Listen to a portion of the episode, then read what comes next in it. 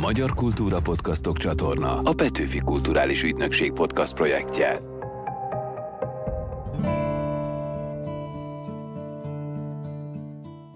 Ez a Petőfi Emlékév hivatalos podcastje, a Talpig Magyar, ahogy a reformkor nyomot hagy, Érédül Ádám vagyok. A mostanival együtt 69 epizód, közel 2400 percnyi tartalom, több mint 200 vendég és téma. Ez a Talpig Magyar, ahogy a Reformkor nyomot, hogy podcast sorozat mérlege számokban. A Petőfi Bicentenárium hivatalos podcast műsorát egy rendhagyó záró epizóddal búcsúztatjuk. Köszöntöm a stúdióban Katona Csaba történészt, Nényei Pál írót, irodalomtanár és Vaderna Gábor irodalomtörténészt. Sziasztok! Sziasztok! Szervusztok. Sziasztok! Rögves kezdjük a beszélgetést, ebben az epizódban ilyen pillanatokra számíthattok. Nagyon sok politikai eredményt nem tudtak elérni, úgyhogy én azt mondanám, hogy a reformkor legnagyobb vívmánya az az áprilisi törvények. Én azt mondom most nagy bátran, hogy lehet, hogy nem járunk rosszul, hogyha aranyból csinálunk igazából nagy nemzeti ikont. Magyarország addig nem lesz polgári nemzet, amíg Deák Ferencnél népszerűbb Kossuth Lajos. Erős mondatok. Kérlek iratkozzatok fel a podcast csatornánkra, most pedig érkeznek a legtalpigabb magyarok. Irány a reformkor. A mostani részben szerintem mind történelmileg, mind irodalmilag és gyakorlott oktatókkal körülvéve kijelenthetem talán, hogy a jövő nemzedéke szempontjából és oktatási szempontból is megvizsgálhatjuk a reformkort, bár egyébként szerintem kicsit lehetetlen a feladat, mert hogy elég nagy a téma, de ebben a körben szerintem mindenképpen jól fogunk haladni. Csaba, indítsunk talán ezzel a kicsit provokatív kérdéssel.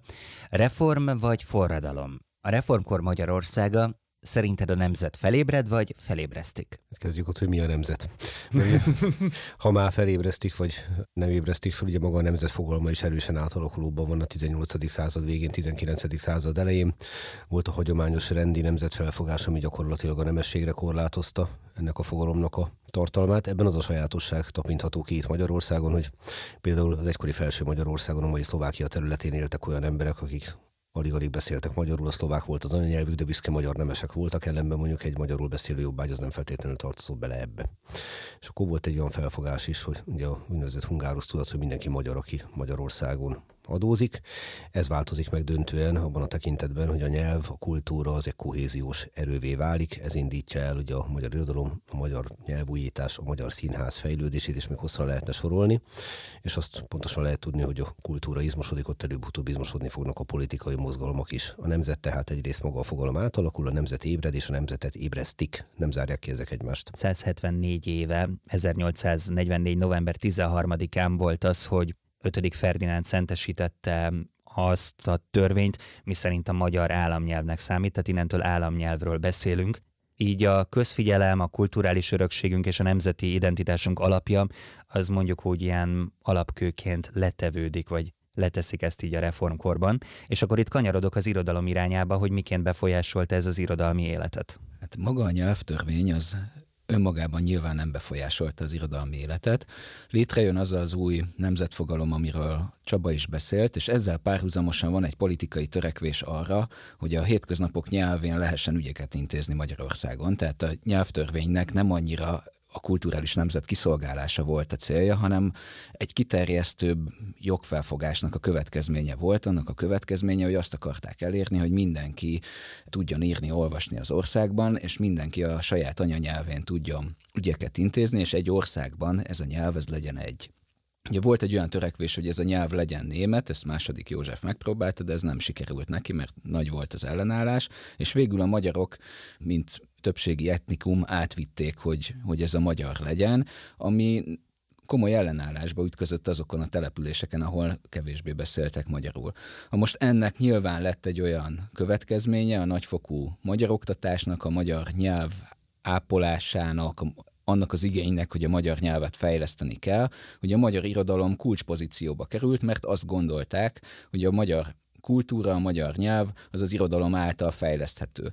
És ez bontakozott ki gyakorlatilag a 18. század vége óta, ami, amikor a nyelvújítók megjelentek, és ez folytatódott aztán bőven a 19. századba. Tehát az irodalomnak talán a magyar történelemben soha nem volt akkora tétje és hatása, mint ebben az időszakban, mert ekkor azt gondolták, hogy a nemzetet hozza létre az irodalom.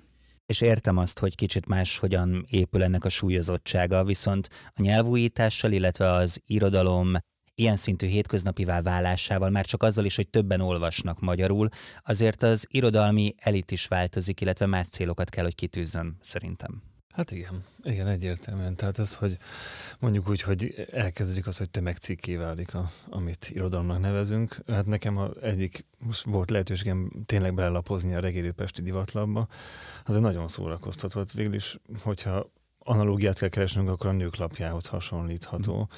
Csak hogy benne vannak azok, amik akkoriban divatosak, és hát most azért kevésbé van benne irodalom. A nők lapjában abban pedig elég sok volt, úgyhogy igen, hát ez egy izgalmas kihívás, azt hiszem a nyelv számára is, ami itt történt ebben az időszakban. Mik voltak itt a főbb kérdések, amivel küzdöttek az írók, költők? Hát... Volt ilyen, hogy lemerjem-e azt írni, vagy ne? Azt hiszem, hogy ez egy eléggé szertágazó válasz van erre a kérdésre. Egyrészt az a, az a nehéz, ugye, hogy, hogyha az ember mából visszanéz, akkor, akkor nagyon gyakran belevetítünk ebbe a korba olyasmiket, amiket, amiket gondolunk, hogy fontosak voltak, ugye. Tehát ez, e, e, ez, hogy, ez, hogy mit lehet és mit nem, ez, ez azt hiszem, hogy, hogy egyes szerzőket megvizsgálva érdemes erről beszélni. Jó, ebbe szerintem bele fogunk menni részletesebben is. Ebben a sorozatban majd így néha felemlegetek korábbi epizódokból egy-egy embert, illetve egy-egy témát. Most pont Herman Otto neve ugrott be, akit úgy emlegettünk, mint az egyik utolsó polihisztor. Na most, hogy ki polihisztor, meg hogyan, arról izgalmas beszélgetéseket lehetne folytatni, de nekem is van egy megfigyelésem, hogy így a reformkorban nagyon sokan vannak, voltak a jelentős személyiségek közül, akik rengeteg mindenhez értettek. Tehát egyszerre voltak írók, költők, politikusok, államférfiak, jó sportolók, tehát hogy ez egy olyan időszak volt, amikor tényleg nem az számított, hogy valaki egy területre szakosodjon, hanem minél több mindenhez értsen? Hát nem is voltak még annyira szakosodva a dolgok, például vagyok a történettudományt, ugye a professzionalizált történetírás a 19. század második felében jelenik meg, jól lehet, vannak történetírók ekkor is, de őket nem véletlenül nevezzük inkább történetírónak, mint sem történésznek, valahol itt történik ez az átalakulás. És hogyha veszünk olyan embereket, mint mondjuk Ötvös József, akit íróként is tisztelünk, költőként is vannak tisztelni, államférfiként, politikusként is vanokunk tisztelni, akkor azt kell látnunk, hogy azzal a műveltséggel, azzal a háttértudással, azzal a szándékkal, ami az ő fejében munkált, igazából természetes, hogy ennyi felé tudta az energiáit felosztani. Rögtön tegyük hozzá, hogy a 21. század szintjén senki nem bírt akkora tudással, tehát nem, ma már lehetetlen így szakos, ennyi felé figyelni, nem véletlenül mondják azt, hogy vannak utolsó polihisztorok, de ebben az időben ezek a dolgok összefüggöttek egymással. Tehát itt az a kérdésem ezzel elhangzott, hogy mi volt az irodalomban mondjuk ilyen központi kérdés, embere válogatta, de voltak olyan témák, amikről azt mondanák hogy tematizálta a közbeszédet, ilyen például a nemzeti ébredés, valóban a nemzeti gondolat, ilyen a romantika, és még hosszan lehet aztán a népiesség megjelenése idővel. Tehát volt egy-egy olyan irányzat, amire el lehet mondani, hogy mintázatok tapinthatóak ki, de, de ezeket nem lehet abszolutizálni. Hogyha mondjuk egy hőst ki kéne emelni a reformkorból, kezdjük nálad Gábor, akkor te kit emelnél ki? És miért? Aztán lehet vele vitatkozni, hogyha ti nagyon másképp látjátok. Hát jó kérdés, egy irodalom történésznek nyilván illik egy hőst kiemelni a maga, maga részéről. Az én hősöm az, hát, hogy mennyiben reformkori ez kérdés, mert az ő igazi befutás azért a reformkor utánra esik, de az indulása a reformkorra ez Arany János. Ő azért a hősöm, mert nem egy, egyszerűen képvisel egy kulturális eszményt, hanem, hanem színre is viszi és csinálja, és, és az ő személyében ez nagyon mélységesen benne van, és tulajdonképpen bizonyos értelemben a semmiből jön, tehát hogy nyilván a szülei törekedtek arra, hogy ő művelődjön, de azt a nyelvi gazdagságot, azt a tudást, amit ő felszívott. Hát ő nyilvánvalóan olyan volt, mint a szivacs, hogy amit, amit csak szembe jött vele, azt magába szippantotta, és utána a műveiben ezt olyan érzékkel rakta bele, hogy senki nem tudott így beszélni. Nagyon nyomasztó lehetett a kortársának lenni, én mindig elképzelem, hogy milyen lehetett Arany János környezetében lenni, mert egy ember, aki nem egyszerűen mindent tud, hanem zseniális stílusérzékkel mindig jól fejezi ki magát, és mindig úgy mondja, ahogy azt mondani kell abban az adott pillanatban, hát ez elképesztő. Van, aki vitatkozik ezzel, vagy teljes az egyetértés? Nyilván én történészként nem irodalmát fogok választani, de az biztos, hogy Arany Jánosnál talán így mondanám, hogy szórakoztatóbb, kedvesebb, az olyan értem mondom, rossz indulatot nem igazán lehet tapasztalni, és zseniálisabb figurát nehéz találni. Tehát az a, az a gazdag nyelvi tudás, amivel ő rendelkezett, az, hogy a, a mai napig olvashatók a munkái, szerintem ez tovább minden további nélkül elmondható. Rendkívül gazdag szókincsel. Tehát igen, őt Arany nagyon lehet szeretni. Tehát ő nem az a karakter volt, mint Petőfi, hogy ahogyan a Petőfi Irodalmi Múzeumban látjuk, hogy igazából egy idővel mindenkivel megszakadt nagyjából a kapcsolata, tehát hogy így összevesztek vele az emberek, hanem ő inkább egy ilyen mindenki barátja, a szomszéd gyerek? Én inkább úgy mondanám, hogy Petőfi konfliktus kereső személyiség volt, a János pedig nem. Én még ez annyit szeretnék hozzátenni, hogy persze, hogyha csak az ember eljátszik, hogy mi lett volna, ha, tehát én azt mondom most nagy bátran, hogy lehet, hogy nem járunk rosszul, hogyha aranyból csinálunk igazából nagy nemzeti ikont.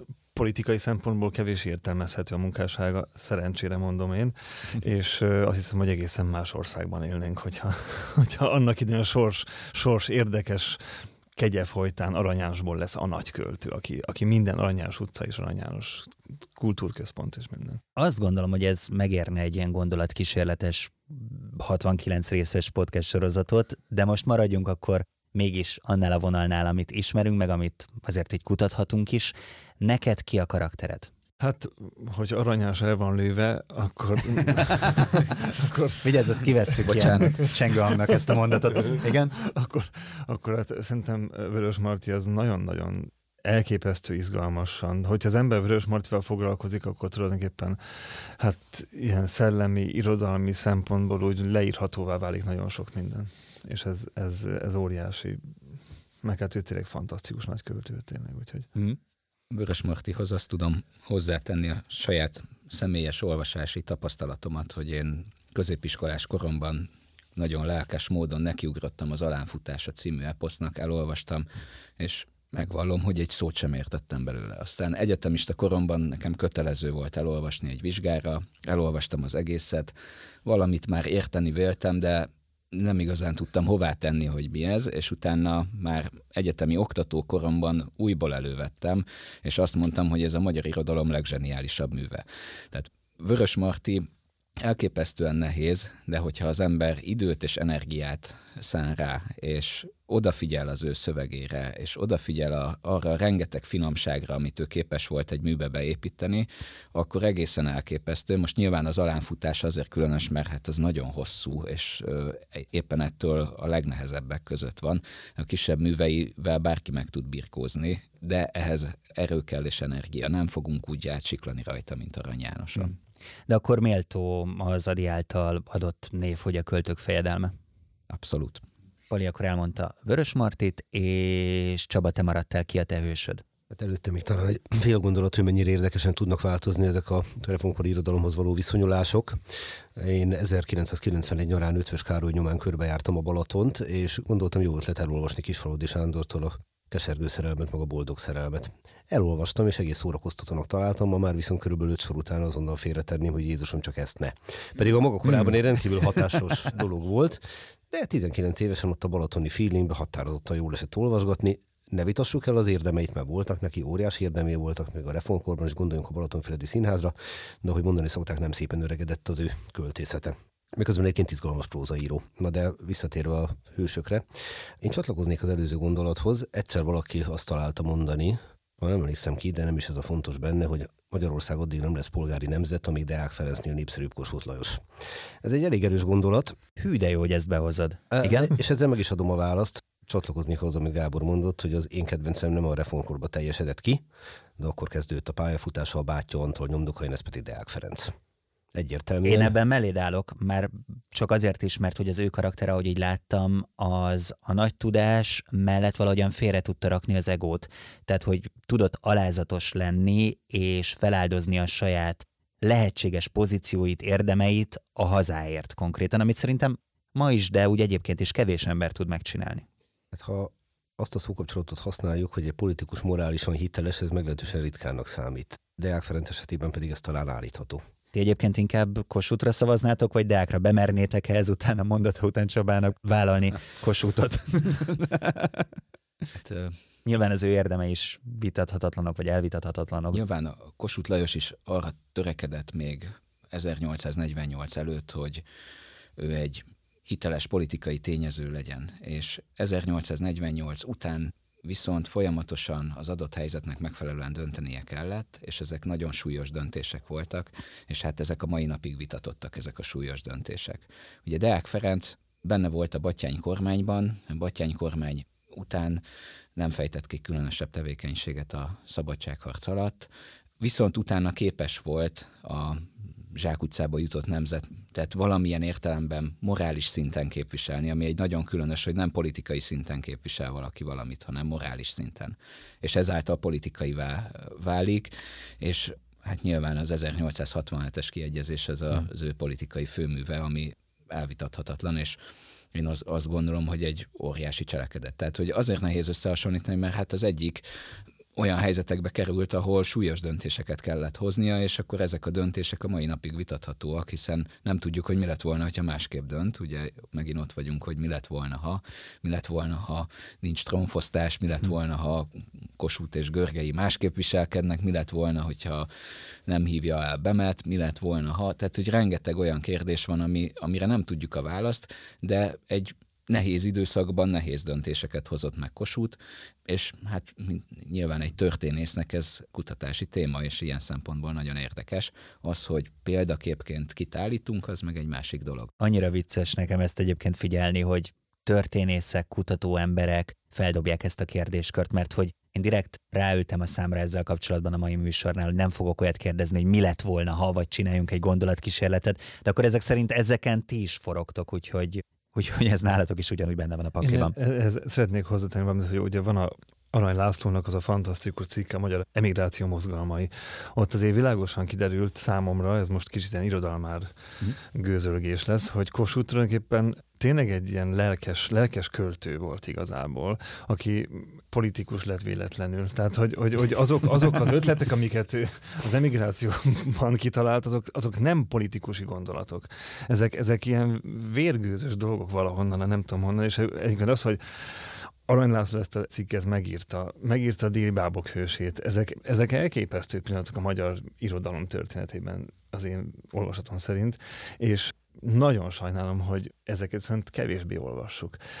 A tisztánlátáshoz nagyon fontos lenne pont ez a, ezt a két művet szerintem tényleg rendszeresen olvasni. Hát ha csak ezzel elérted, hogy valaki a kezébe veszi, akkor szerintem az már egy jó hatás. Amúgy itt meséltem Gábornak a műsor kezdete előtt, hogy ha valamit még adott nekem ez a talpig magyar, akkor azt, hogy lettek kedvenc történészeim. Tehát bevallom, eddig nem voltak nagyon sokan a történész ismerőseim, de nagyon izgalmas azt is megnézni, hogy ki melyik karakterre fekteti a hangsúlyt, ki kit kutat a legmélyebben, és hát igazából volt egy ilyen kis belső versenyünk, hogy Fónagy Zoltán vagy Katona Csaba volt-e többször vendégem, és melyik ötökkel van több közös képem, te mit tippelnél? Nagyjából döntetlen. Nagyjából döntetlen. Ez egy döntetlen közeli állapot, ez egészen biztos, mert többször találkoztam az Olival itt, amikor ő elment, én jöttem, vagy fordítva, sőt volt, hogy itt ültünk. Így van. De ez nagyon vicces, hogy összeszámoltuk, és Zoli vezetett a mai adásig, tehát így lesz döntetlen. Egyenlítettem? Igen, igen, nagyjából egyenlítettél, mert veled volt telefonos interjúm, tehát hogy ott ugye nem készült közös kép de azon is nagyon mosolyogtunk sokszor, hogy egy-egy téma, amikor így elénk jött, és a szakember nem vállalta. Valahogy hátsó úton megtaláltuk azt, hogy Katona Csaba azért ért hozzá, és adott már erről elő, tehát hogy volt egy kedvenc mondatod az egyik részben, amikor kérdeztem tőled valamit, hogy volt-e ilyen a reformkorban, és akkor azt mondtad, hogy hát nem tudok róla, szóval nem. És mi ezt csapaton belül azóta is idézgetjük. A személyiség sokat jelentett történésznek. Annak, annak idején Niederhauser Emil mondta azt, hogy ahhoz, hogy valaki nagy történész legyen, ahhoz két dolog kell, szeresse a fekete kávét, és legyen nagy pofájú.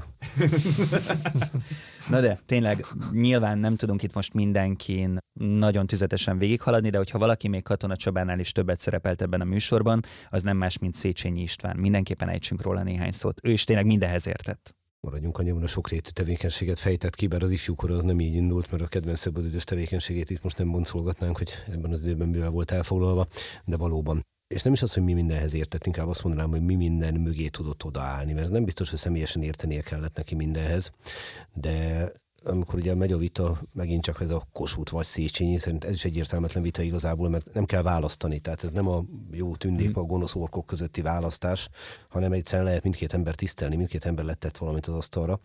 De a Széchenyi esetében én azt találom rendkívülinek, hogy ha valaki belolvas a naplójába, az látja, hogy neki mivel kellett megküzdeni, ma talán mániás depressziónak mondanánk, nem biztos, hogy pont ez, mert nehéz diagnosztizálni ennyi idő után. És hogy ezt a iszonyatos nyomást, ami, ami ránehezett, és ami aztán végül is megroppantotta az ő életét, ezt nem valami negatív dologá transformálta, hanem így volt képes rendkívül dolgokat alkotni. És valóban több téren is. De ehhez kellett, hogy elmenjen Angliába, kellett a barátsága Veselényivel, kellett az ő nyitott elméje, meg még nagyon sok minden más és hát nem véletlenül tiszteljük a mai napig valóban egy sokrétű életmű van mögötte, kihasználta a lehetőségeit. Hogyha azt nézzük, hogy Magyarország fejlődése, ugye nyilván mindenkinek a módszertanát akarta valamilyen formában előrébb vinni, kidolgozni, akkor mit mondhatunk, mik voltak a főbb irányok? Tehát mik voltak a lehetőségek arra, hogy Magyarország milyen legyen? Reformkorban egyértelműen igyekeztek hogy a reform ellenzéknek a vezetői utat mutatni. Ugye gondoljuk végig, hogy mi mindenről szólt ez a dolog, csak nagyon sokszor a reformkordot, hogy visszamenőleg 48-49 törekvéseiben látjuk. Tehát nagyon sokszor hallottam, hogy már a reformkorban cél volt, hogy detronizáljuk a Habsburg házat, nem volt cél. Tehát ezzel nem gondolkodtak ilyenen, az egy politikai kényszerhelyzetben született meg a döntés. Erről is lehet vitatkozni, hogy helyes döntés volt vagy nem, de ez most egy teljesen más kérdés. Az is igaz, viszont amit mondtál, hogyha valaki esetleg fölveti, hogy ez nem biztos, hogy jó ötlet volt, már is megkapja a nemzeti vágyát. Mert ugye tabu döntögető dolgokról beszélünk. Visszatérve a lényegre, az ország modernizációja volt szerintem az egyes számú cél. A másik lehetőség pedig az volt, hogy maradunk ebbe a régi javíttas világba, de az ilyen célok, mint amiről beszéltünk, hogy a jobbágy felszabadítás, nemesség eltörlések, közteherviselés, párhuzamosan nemzeti kultúrával, azért ez mégiscsak egy előremutató dolog volt, és Isten igazából ezeknek a jelentős része a monarchiával meg is valósul, szabad piaci gazdaság és így tovább polgári állam. Kicsit elvontabban mondva ugyanezt, hogyha megnézzük azt, hogy a rendi politizálás hogyan zajlott a reformkor előtt, akkor ugye ezt úgy hívjuk, hogy sérelmi politika. Mi úgy nézett ki, hogy a rendeknek van valami gondja, és az országgyűlésen keresztül elkezdenek a nemesek üzengetni a királynak, és valamiben aztán kiegyeznek. És állandóan a magyar nemesi rendek arra hivatkoztak, hogy már 20 éve is volt egy sérelmünk, már 30 éve is volt, tehát ezeket a sérelmeket görgették, a király egy jelentős részét nem óhajtotta ezeknek megoldani, tehát az uralkodó nem mindig tudta vagy akarta ezeket továbbvinni. Széchenyi a hitelben gyakorlatilag azt jelenti be, hogy ezt abba kell hagyni. Tehát az ottani gazdasági reformjavaslatok szerintem nem annyira fontosak, mint a szemlélet. Azok a gazdasági reformjavaslatok nagy részt végrehajthatatlanok voltak. De a szemlélet az, hogy, hogy ezt hagyjuk. Nem ezt kell csinálni, hanem cselekedjünk, nézzünk a jövőbe, képzeljünk el egy jövőt. Ne azzal foglalkozunk, hogy tíz éve mit nem csinált velünk az uralkodó, vagy mit csinált, hanem találjunk ki egy új hazát, és próbáljuk megvalósítani, és gondolkodjunk el ezen, és utána ugye az ő nagy vitái, azok folyamatosan erről zajlanak aztán Kossuthtal. Ez egy alapvető szemléleti váltás. Ugye ezzel párhuzamosan jön Kölcsei Ferenc, és azt mondja, hogy ha salkos gyarapíts és ez ugyanaz a szemlélet. Gyakorlatilag ez egy széchenyi szlogen, hm. amit Kölcsei kimond egy versben. Tehát itt a, a korszaknak a romantikus költészete ezt a jövőbe tekintő nemzet víziókban gondolkozást, ezt, ezt szerette, és talán ugye ott a 20 című versben kölcseinél ugye a múlt árnya borongva érkezik, és végül is a költő elküldi vagy hát nem elküldi, hanem maga a múlt árnya mondja, hogy ne foglalkozz velem, hanem a jövővel foglalkozzál. Hagyjál engem békén. Most mit jössz ide a romokhoz a múlttal foglalkozni? Lehet, hogy itt van egy váram, de kit érdekel, építsetek egy újat. Csaba nagyon nevet. Tökéletes, jól fogom Gábor a lényeget. Tehát a múlt az arra jó, hogy tanuljunk belőle, hogy a história ezt magistra ezt annyiszor lehet hallani, továbbá szórakoztató is tud lenni a történelem, de valóban a, a múltnál csak egy valami fontosabb, ez a jövő, azt meg érdemben lehet felépíteni, és itt ezt látták meg, illetve az a fajta tágabb kontextus, amiről beszéltünk, hogy a nemzet, tehát ez a közteherviselés az egyik legfontosabb szó, hogy mit takar a köz, mit, mit takar a nemzet, mindenki javát szolgálja a lehetőség szerint. Más kérdések keletkeztek új törésvonalak, pont a nemzetiségek, stb. mentén, de mégiscsak sikerült a polgári állam elképzelését valahogy először papíron létrehozni, és nagy viták mentén aztán elindulni ebbe az irányba. Akkor elmennek külföldre, Szemere Bertalan, Veslényi, Széchenyi, mindig úgy jönnek haza, hogy látják a nyugatot, mint mintát, és hogy abba az irányba akarnak menni.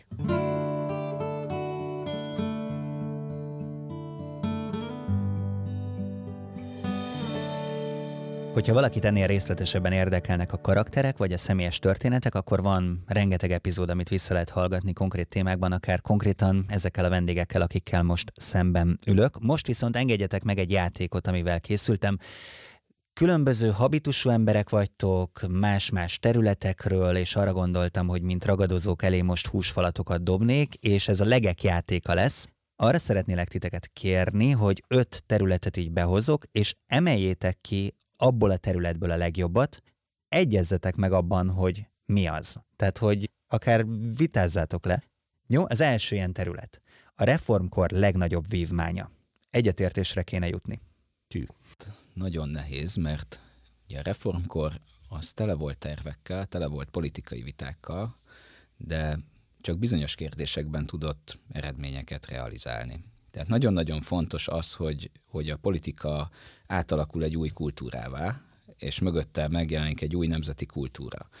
De nagyon sok politikai eredményt nem tudtak elérni, úgyhogy én azt mondanám, hogy a reformkor legnagyobb vívmánya az az áprilisi törvények. Azt hiszem ezzel egyetérthetünk, mert abba így tömörül, összpontosul minden. Tehát ott sikerül keresztül verni azt, ami 20 valahány évig nagyon lassan ment előre, és ott egy történelmi pillanatban megvalósul, és igazából egy töredék pillanatig áll ez fönt, de mégiscsak ez lesz a fundamentum a későbbi fejlődésnek. Igen. És ugye ez nagyon érdekes dolog, hogy a március 15-e romantikája háttérbe szorítja április 11-e iszonyatos nagy jelentőségét, ugyanúgy, ahogy mondjuk március 15-e kapcsán a figyelem az mindig Petőfiék látványos pesti aukcióira fókuszál, nem pedig arról, hogy mi történik Pozsonyban meg Bécsben, holott ugye Deák István nem véletlenül alkotta meg a törvényes forradalom szókapcsolatot, mert hogy az igazán lényeges dolgok ott történnek. Még annyit mondanék ehhez, hogy az áprilisi törvényekben az a hihetetlen, hogy március 15-én forradalom van, és szűk egy hónap múlva egy komplett, teljesen új közjogi rendszert be lehet vezetni. Ez azt jelenti, hogy ez készen van. Tehát ezt nem akkor írták meg ezeket a törvényjavaslatokat, hanem ezek készen vannak, teljes egészében és rendszerként össze van állva. Hogy hogy működött volna rögtön a bevezetése után. Ez nehéz kérdés, mert rögtön háborús helyzet alakul ki az országban, ami felülírja ezt, de az, hogy ez készen van, ez egy óriási intellektuális teljesítmény, és ez a reformkornak a, vívmánya. Pali, a következőt, ezt veled kezdeném. De, de ugye Bocsánat, ez azt, még azt, azt, hozzá vitatkozzunk. Tehát, hogy Ja. Okay. Nekem a reformkor sokkal inkább a magyar nyelv helyzetének megszilárdulását jelenti. Tehát amiről itt az április törvényekben minden végül is egy olyan szellemi izmosodás történt, ami magyar nyelven történt, és ez, ez azt hiszem, hogy még alapvetőbb sikere talán ennek az idézőleg, hogy ez sikerként kell Mi volt előbb a tyúk vagy a tojás? Igen, igen, igen. Egyezünk ki a magyar nyelvű áprilisi törvényekben. Jó, én ezt elfogadom. Én, én biztos voltam abban, hogy majd lesz olyan kérdés, amire ezt tudjuk a legnagyobbnak mondani, de majd meglátjuk. Na várjál, figyelj, a következő kis lazítás. A reformkor legfinomabb étele. Szerintem személyes tapasztalatlan nem rendelkezünk, tehát Biztos voltál reformkori lakomán? Hagyományőrző étkezés. reformkorinak nevezett lakomán voltam. Ez kétségtől így van, reformkori lakomán sem annyira nem hosszú az életem, hogy akkor kezdődött volna, sem pedig időutazást nem találták még föl, tehát ezért ez kimaradt az életemből. Maga Petőfi sem tudott, hogy jól emlékszem, dűlőre jutni a tejfölös tormával, mert volt, hogy azt írta, hogy utálja, és volt, hogy máskor meg szerette megenni. Fogas kérdés, de fejlődésnek indult a Magyarországi söripar elég rendesen. Tehát azért ezt Nézem a többieket, hogy akkor elmegyünk -e ebbe az irányba. Hát nekem is csak irodalmi helyek juthatnak eszembe, de nyilván nem gondolkoztam el ezen, hogyha Petőfi ír valamit a túros csuszáról, akkor azt nekem komolyan kéne vennem a saját túros csusza fogyasztásomat tekintve. De nyilvánvaló, hogy ez az az időszak, amikor a nemzeti szimbólumok, az, hogy mit tekintünk karakteresen magyarnak, azok kezdenek átalakulni, kialakulni, és nyilván ez az az időszak, amikor a, az a hagymás, paprikás alap, amit ma minden magyarosnak nevezett ételhez használunk, ez, ez közkeletű lesz, ez nyilván a déli ország részekből érkezik, délszláv hatás, és egészen gyorsan szorítja ki az Erdély felől érkező káposztás táplálkozás kultúrát, de hogy konkrétan mit tettek az embereket? Én nekem teljes homály van, hogyha erre gondolok. Tehát Tippjeink azért vannak, hogy mit tettek. Az a kérdés, hogy mit lehet úgy megnevezni, mint nemzeti minimumként felfogható ételt. Ugyanis a nemzeti konyha, a hagyományosnak tekintett magyar nemzeti konyha az úgy, hogy mondtad, ekkor születik meg. Van rá igény, tehát meg kell jelenni. Lesz nekünk himnuszunk, nemzeti viseletünk, mindenünk. Nemzeti konyha is kell.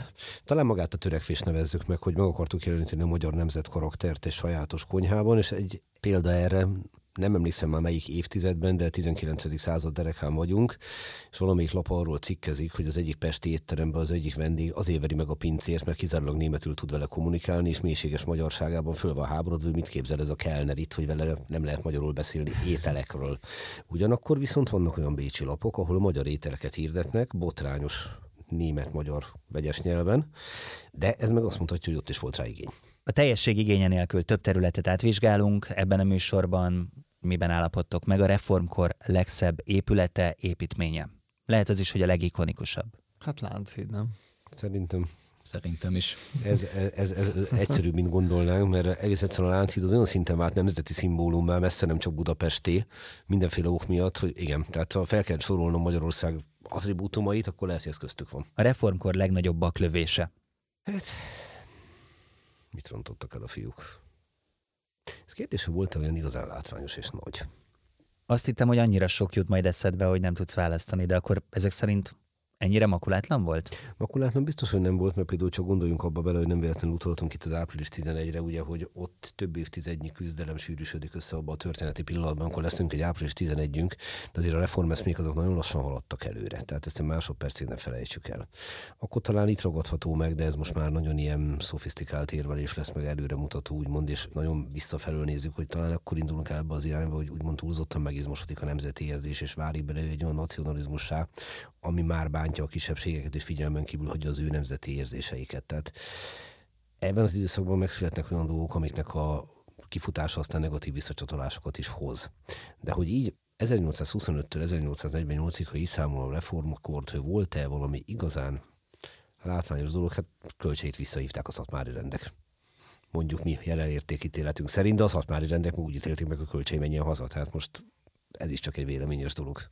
Igen, hát nyilván közpolitikai dolgokat tudunk mondani, a kölcsei esetet, vagy a Veselényi féle pert, Kossuth bebörtönzését, tehát, de ugye ezek, hogy mondjam, nem önmarcangoló hibák, hiszen ezeket általában nem tekintjük a reformkor hibáinak, hanem, mm. hanem ezek éppen nem a reformkor baklövései, hanem a reformkor elleni nem tudom minek a baklövései, de a reformkorban történt hibáknak tekinthetjük, de hát ugye kié ez a hiba? Ez egy, ez egy nehéz kérdés.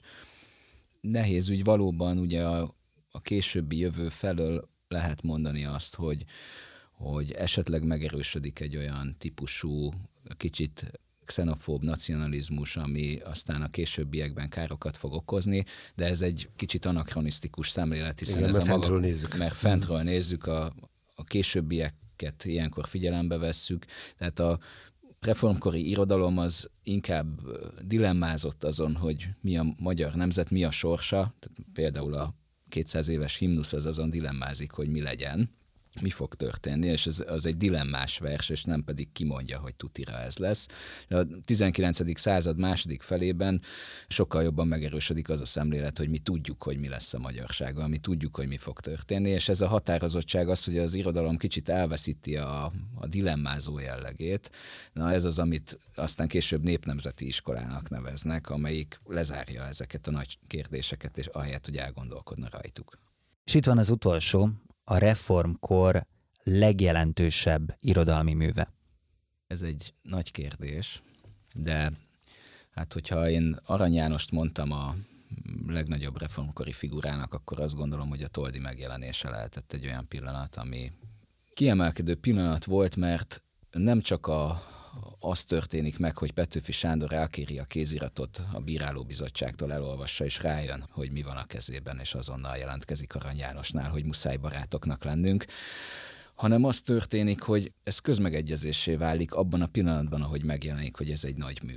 És ez olyannyira közmegegyezés, hogy aztán még később arany életében az első nagy közoktatási törvény idején, amikor rögzítik a kötelező olvasmányok első listáját, akkor Arany János toldia még arany életében kötelező olvasmányá válik. Tehát, hogy ez egy olyan szöveg, ami kétségtelenül a legnagyobb. Lehet, hogy politikai értelemben a hitel nagyobb felfordulást keltett, és hogyha azt irodalmi műnek tekintem, akkor akár azt is mondhatom. Pali, te beleszállsz ebbe? Én elfogadom ezt a... Ezt a Elfogadod? Hát még gondolkodtam, hogy a csongor és tünde se rossz azért, de valóban, hogyha a helyi értéket nézzük, akkor, akkor a toldi azért tűzi játékszerűbb. Mhm. Én is egyetértek, mert a maga korában valóban ez váltott ki ilyen hatást. Utólag lehet mondani, hogy persze többen ismerik ma a nemzeti dalt, vagy a himnuszt, vagy a szózatot, de ez megint egy mostani szemléletmódnak a visszavetítése volna, és hát a maga korában igen, ez volt a, talán a legnagyobb dobás.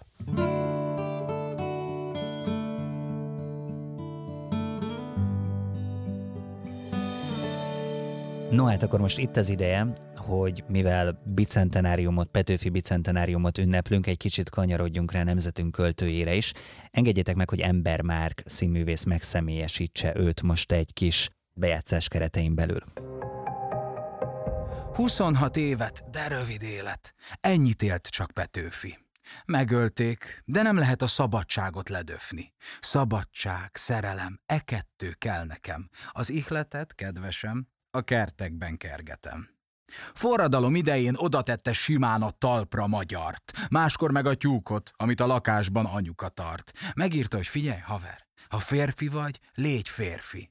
S hogy itt van az ősz, itt van újra. Érti, aki érti.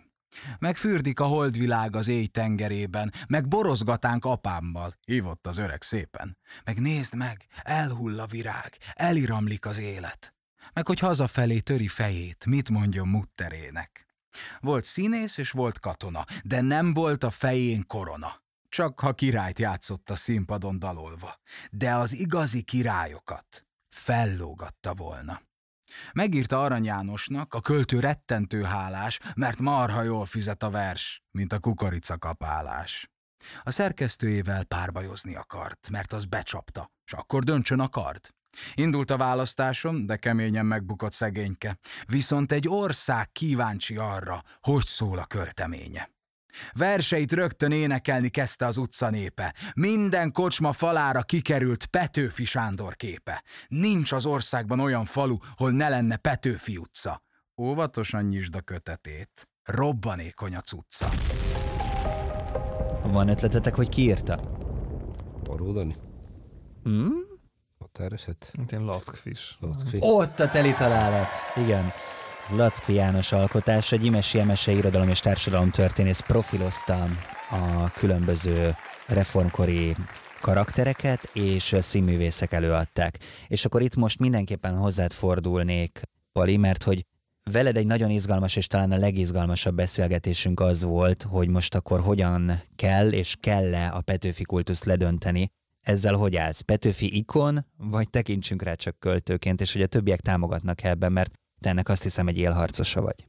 Hát szerintem, amiről már beszéltünk itt ebben a műsorban is, hogy melyre máshogy alakult volna nemzetünk történelme, hogyha Arany Jánosra építünk, és nem Petőfi Sándorra. Én ezt érzem igazából.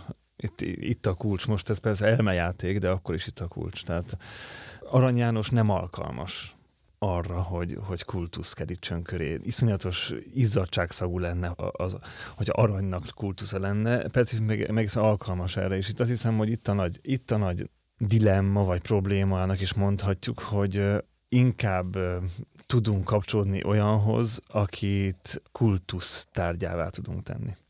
És azt hiszem, hogy ez intellektuális szempontból eléggé tanulságos kérdés, úgy érzem. Tehát, hogyha Arany János által föltett kérdésekkel kezdenénk dolgozni, vagy az, az Arany János művek által föltett kérdésekkel kezdünk kezdeni valamit, akkor Petőfit is jobban megértjük. Hogy látod most, Pali, milyen a fiatalok Petőfi képe? A fiatalok Petőfi képe az, hát nagyon hamar kiépül a fiatalok Petőfi képe, és ez nem a saját olvasmány élményeiből következik. Én ezt tudom mondani erre ugye az, az egész reformkort körül lengi ez a, a magyar nemzet születésének a, az ize, és a reformkorhoz köthető nagy nevekről nagyon nehéz őszintén beszélni. Tehát az lenne a jó, vagy az egészséges, hogyha szabad ilyet mondani, hogyha az olvasmány élményből születne meg a Petőfi kép, és nem, nem a március 15-ékből. Gábor? Hát ugyanez a helyzet az egyetemen is, hogy nem igazán ismert Petőfi költészete, hanem rettenetesen be van rögzülve az, hogy mit tudunk Petőfiről. Gyakorlatilag a magyar emberek óvodáskorukban már ezt megkapják, ezt a csomagot, és utána ezt nem igazán szokta felülírni semmi. Leendő magyar tanárok mondják, hogy hát Petőfi dögunalmas szerző, és utána az én feladatom az ott az egyetemen az, hogy na jó, hát akkor vegyünk elő verseket. És az is egy feladat, hogy vegyünk elő olyan verseket is talán, amelyek lehet, hogy korábban nem olvastak, vagy nem olvastak el elég tüzetesen. Én azt gondolom, hogy Petőfinek a költészete az roppant izgalmas és rettenetesen változatos. Nagyon ritka az, hogy valaki ilyen rövid idő alatt ekkora költészeti utat járjon be, tehát gyakorlatilag akár egy éven belül is tök más csináljon a költészetében. Rettenetes változatossággal és mindig nagyon nagy egóval és határozottsággal beszélnek az ő költői alakjai, de nagyon különböző dolgokat és izgalmas költői technikával. De ezt azért nem szoktuk észrevenni, mert a Petőfi életrajz az ugye szimbolikusan ki lett aknázva, egy prototipikus magyar kultusz életrajz lett belőle, ugye nyilván összefüggésben azzal, hogy március 15-én kulcs szereplő volt, és utána az egyik utolsó nagy vesztes csatában pedig elesett, tehát ilyen formán az ő élete, a magyar nemzet élete lehetett szimbolikusan, és ez egy kicsit rátelepedett az egészre, és magát a költészetet nem költészetként olvassuk, és ez gond. Tehát akkor tulajdonképpen itt lenne, és itt van a kulcs, és akkor ez meg is válaszolja, hogy hogyan kell tanítani, hogyan kéne tanítani. Sokat emlegettük ebben a műsorban, hogy Petőfi és Szendrei Júlia gyakorlatilag korabeli influencerek voltak. Nem akarom a szátokba adni a szót, nem biztos, hogy ezt emelitek ki, de mitől és hogyan tud érvényes lenni ma Petőfi? El kéne olvasni, amit írt, itt kezdődik. Tehát visszakanyarodnék az, amit Gábor mondott. Egyszer Zsilla Gáborról ültünk egy stúdióba, és pont azt boncolgattuk, hogy Petőfit igazából fújulejtett a saját kultusza. Tehát alig-alig látszik az igazi Petőfi, és pontosan úgy, ahogy mondtad, már gyakorlatilag óvodában elkezdi becsatornázni ezt az álságos tudást, és van egy végtelenül izgalmas személyiségünk, aki ráadásul tényleg zseni, és hogy ezt valahol előről el lehetne kezdeni, hogy nyúljunk vissza a gyökerekhez, tehát hogy a történész elolvassa a kollégái munkáit, de alapvetően egy ponton vissza kell, hogy nyúljon az eredeti történeti forráshoz. Petőfinél is innen kéne indítani. És ha ezt nem tudjuk megcsinálni, akkor nekünk lesz egy Petőfi szobrunk, ami nem a valódi Petőfit mutatja meg nekünk, hanem ezt a kanonizált figurát. Sudár Balázs kollégámat idézve nincs dicsőbb történelem, mint a valódi. Tehát érdemes Petőfit olvasni, tényleg izgalmas figura.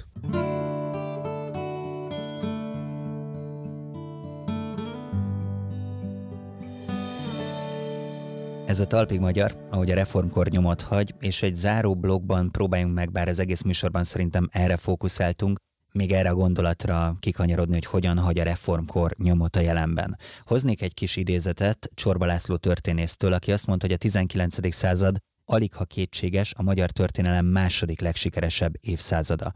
A 19. század uralkodó eszméi ezért mai életünk alapvető értékeire mutatnak rá. Egyetértetek-e abban, hogy így a 19. század a magyar történelem második legsikeresebb százada, ugye Szent István korát értelmezi ő elsőként, illetve, és akkor ezzel a körkérdéssel zárjuk, mit taníthat nekünk a reformkor ma, milyen nyomot hagy a reformkor a jelenben? Két dolgot mondanék kapásból, és tényleg nem boncolgatnám hosszan. Nem azt a magyar nyelvet beszélnénk, amit ma beszélünk, erről már korábban is szó esett, és a modern Magyarország születése. Ezt egy percig se felejtsük el. Számos átalakulósan ment át, voltak hepehupák, hegyek, völgyek, de azért mégiscsak akkor születik meg a modern polgári Magyarország gondolata. Én egy, egy csak apró megjegyzést szeretnék ezt tenni, hogy nagyon szuper lenne, megint ilyen feltételes módban fogalmazok, hogyha tudnánk a reformkorról úgy beszélni, hogy nem gondoljuk azt, hogy 48-ban teljesített ki. Ez tudom, hogy ez kritikusnak tűnik, de, de egy picit 48-49 központú, vagy azon a szemüvegen át nézzük ezt a korszakot, és óriási izgalommal töltene el engem, hogyha ezt a szemüveget egyszer letennénk, és egészen más színben tűnnek fel a dolgok. És tényleg a második legsikeresebb század? Hát én ezt nem merem kimondani. Szerintem okay. Zsigmond kora is jól sikerült. Vagy mondani szokták néz, nézőpont kérdése. Kinek a szempontjából a sikeresebb század? Innen nézve, vagy onnan nézve? Oké, okay, és Gábor, szerinted milyen nyomot hagy a jelenben a reformkor? Én inkább egy tanulságot mondanék, azt, hogy, hogy a reformkor talán azért hihetetlen, mert az irodalomban is és a politikai életben, a magyar közéletben olyan személyiségek voltak nagy tömegben jelen, olyan figurák, olyan műveltségű, olyan tudású, olyan akaratú figurák, ami hát egy példátlan koncentráció, tehát egy kollégám egyszer azt mondta, hogy a magyar politika történet aranycsapata dolgozott a reformkorban, és aztán összeállt Battyány kormányá. Tehát, hogy egészen elképesztő alakok tűnnek fel, és hát számomra ez azzal a tanulsággal jár, hogy hát művelődni érdemes, mert ezek az emberek rettenetesen gazdag műveltséggel és tudással rendelkeztek, tehát bizonyos értelemben a, a sokféleség és a művelődés, a nyitottság azok olyan alapvető értékek voltak, ami egy közös rész ebben a nagyon sokféle emberben, egy közös metszet, ami bennük egyaránt megvolt. És ha már aranycsapat, akkor hadd mondjam el, hogy nagyon hálás vagyok nektek, hogy ma is itt voltatok, meg a korábbi epizódokban is. Katona Csaba, Nényei Pál, Vadárna Gábor, és hát még folytathatnám a sort, Fónagy Zoltán, Kovács Emőke, Gyimesi Emese, tényleg a teljesség igénye nélkül senkit nem akarok kiadni, de hogy én rengeteget tanultam tőletek. Köszönöm szépen, hogy eljöttetek ma beszélgetni velem. Mi köszönjük a meghívást. Köszönjük. Ez volt a Talpig Magyar, ahogy a reformkor nyomot hagy. De nehéz ezt kimondani, miután az elmúlt másfél évemet gyakorlatilag folyamatosan átitatta a reformkor, hogy itt a vége. 69 epizód, közel 2400 percnyi tartalom, több mint 200 vendég és téma, de a műsor most véget ér, ugyanakkor a reformkor nyoma örök. Ha tetszett az adás, és visszahallgatnátok a korábbi epizódok bármelyikét, iratkozzatok fel ide a Magyar Kultúra Podcastok csatornára, még több reformkori érdekességért pedig keressétek fel a petőfi.hu-t. Én pedig köszönöm a figyelmeteket kollégáim, a Talpig Magyarok, Sivák Péter, Csali Anna Mária, Péceli Dóri, Cakó Gergely és Szemők Bálin nevében. Nélkülük ez a műsor nem jöhetett volna létre. Réd Ládán vagyok, további jó podcast hallgatást kívánok. Sziasztok! A Magyar Kultúra Podcastok csatorna a Petőfi Kulturális Ügynökség podcast projektje.